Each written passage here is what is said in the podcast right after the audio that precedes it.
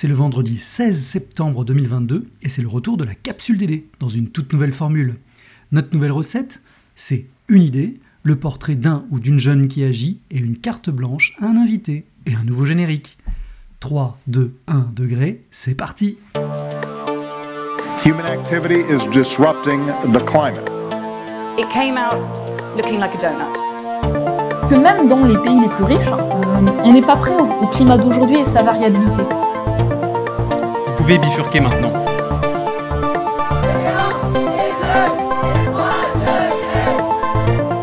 How dare you! No country in the world can yet say they have achieved gender equality. La capsule DD. Sans justice sociale, il n'y aura plus d'économie. Au menu cette semaine, l'idée qui transforme, réutiliser les eaux usées, une solution face aux sécheresses et pénuries d'eau.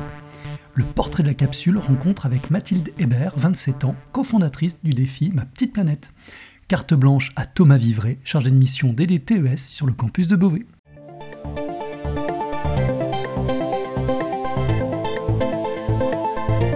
L'idée qui transforme.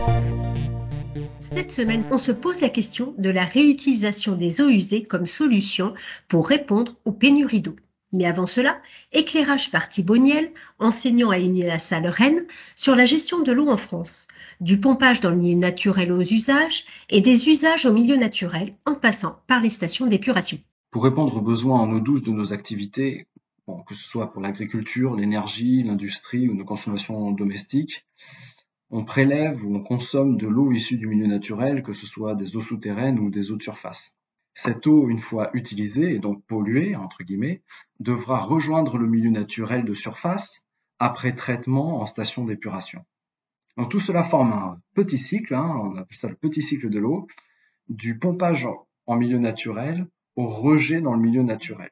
Donc si on veut réutiliser l'eau usée traitée, il faut bien comprendre que la qualité d'une eau usée dépend des usages en amont et les performances de traitement attendues par les stations d'épuration dépendent du milieu naturel en aval.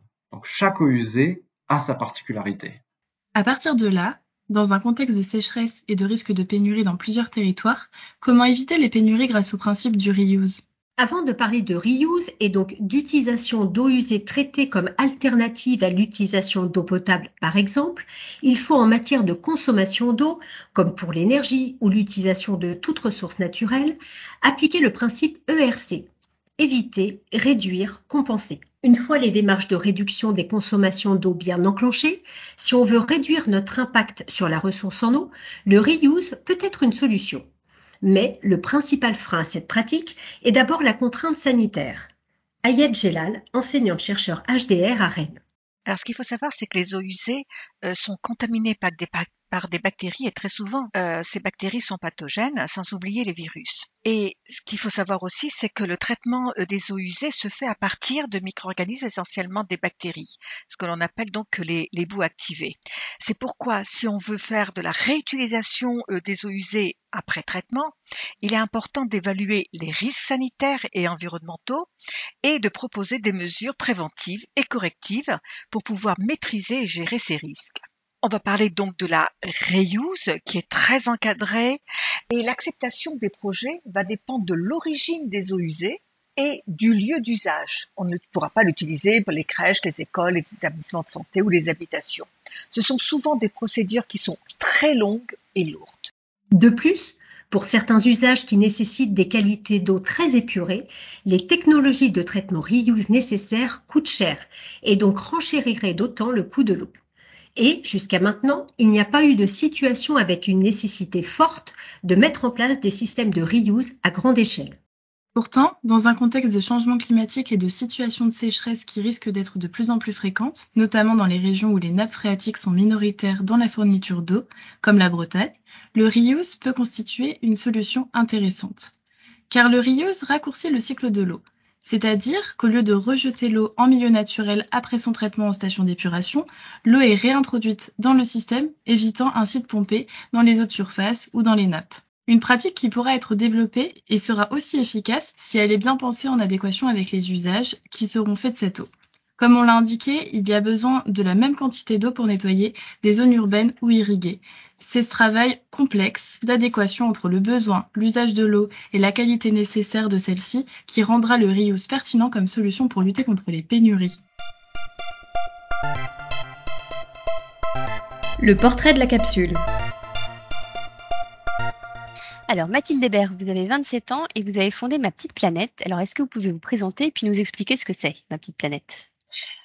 alors, donc moi, j'ai effectivement cofondé l'association Ma Petite Planète avec Clément et Christian il y a un peu plus de deux ans et demi, avec la volonté de sensibiliser et surtout faire passer à l'action un maximum de personnes pour la protection de la planète. Et donc moi, je m'occupe dans l'association de coordonner le pôle qui va accompagner les entreprises, les collectivités et les universités, les grandes écoles qui participent au challenge. Euh, et donc, quand on a créé l'assaut avec Clément et Christian, on avait pas mal de potes qui jouaient à Mon Petit Gazon. C'est une application autour du football. Et ils étaient des millions à utiliser cette, euh, cette application. Et donc, on s'est dit qu'il fallait qu'on utilise les mécaniques euh, du jeu euh, et qu'on parle de d'écologie de façon un peu plus, un peu plus décalée, un peu plus humoristique que ce qu'on a l'habitude d'entendre pour justement embarquer un maximum de personnes sur ces, sur ces thématiques. Et donc, Ma Petite Planète, c'est un challenge aujourd'hui autour de défis écologiques à relever en équipe donc avec ses potes, sa famille, ses collègues pour la version adulte ou avec ses élèves pour la version, euh, la version scolaire. L'édition et donc le top départ de la prochaine édition, c'est le 26 septembre. Et alors, quel a été le déclic euh, de votre engagement en faveur de la transformation écologique et sociétale? Qu'est-ce qui a fait qu'un jour vous vous êtes dit, il faut que je, prenne part et que je, sois vraiment active? Alors moi, j'étais très engagée sur les aspects plus de, d'injustice et d'inégalité euh, sociale. Et en fait, c'est, assez bête, mais c'est un documentaire, c'était The True Cost, autour de l'industrie textile que j'ai regardé et où j'ai pris conscience qu'en fait, toutes ces thématiques, toutes ces problématiques de, justice sociale et de, d'écologie étaient finalement complètement liées les unes aux autres. Et en fait, grâce aux médias que, j'ai eu ce déclic.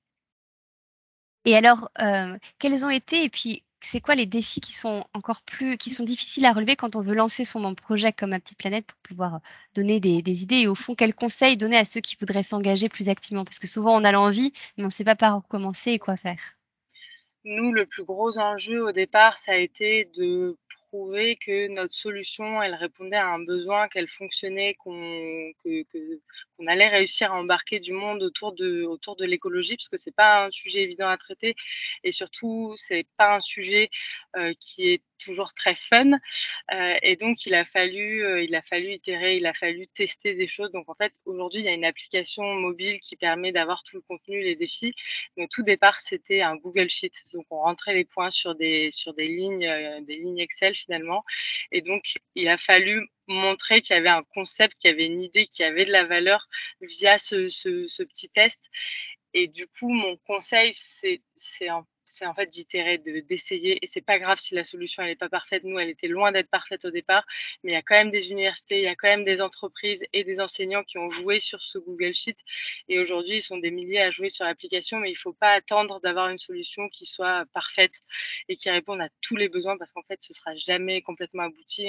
nous, si on lui ajoute, lancez-vous, avec, euh, avec ce que vous avez aujourd'hui et, essayez pour ensuite euh, développer votre solution.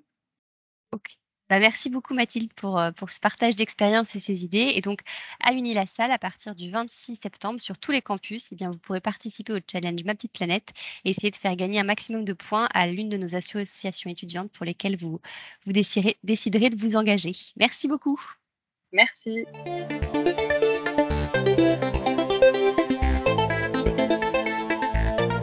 La carte blanche. Nous y sommes, c'est la rentrée, l'occasion comme chaque année d'accueillir nos primo-arrivants et admissions parallèles lors d'une semaine d'intégration riche en événements et en émotions.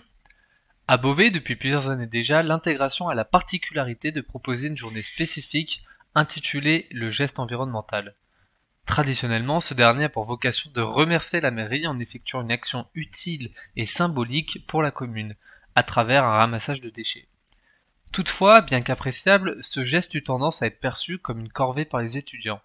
Afin de remédier à cette problématique, l'équipe d'intégration de cette année a souhaité revoir la recette et mettre en œuvre une stratégie responsable et durable sur l'ensemble de cette semaine, en adoptant une politique zéro déchet.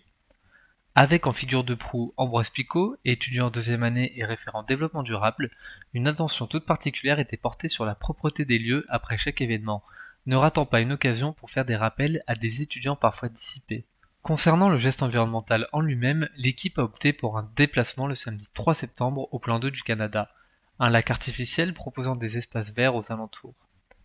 Dans l'objectif de sensibiliser et inciter les participants à s'engager sur les thématiques de développement durable et responsabilité sociétale, six associations étudiantes de l'Institut s'étaient réunies pour tenir des stands proposant des activités pédagogiques et ludiques. Nous pouvons notamment citer des tours en vélo proposés par la Combike, le jeu des labels équitables avec Solidaritaire, un herbier et un quiz sur les plantes avec le jardin du Salle, une distribution de protège-verts avec la com universale, ou encore l'apprentissage du braille avec Unifor Handicap. L'occasion d'en apprendre un peu plus sur leur rôle et implication au sein du territoire tout en s'amusant.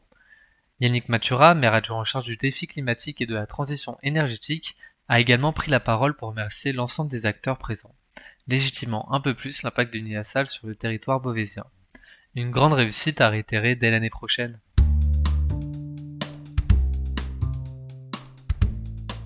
C'était la capsule DD, le podcast de la durabilité dans l'enseignement supérieur. Merci à Thibaut Niel, Ayed Jelal et Mathilde Hébert pour leur participation. Comme toujours à la manœuvre, l'équipe de la direction de la transformation écologique et sociétale d'Unilassal, Nathalie, Iris, Cécile, Caroline, Thomas et Geoffroy. On se retrouve dans 15 jours. Et d'ici là, vous pouvez toujours méditer cette pensée attribuée à Héraclite d'Éphèse. Rien n'est permanent, sauf le changement.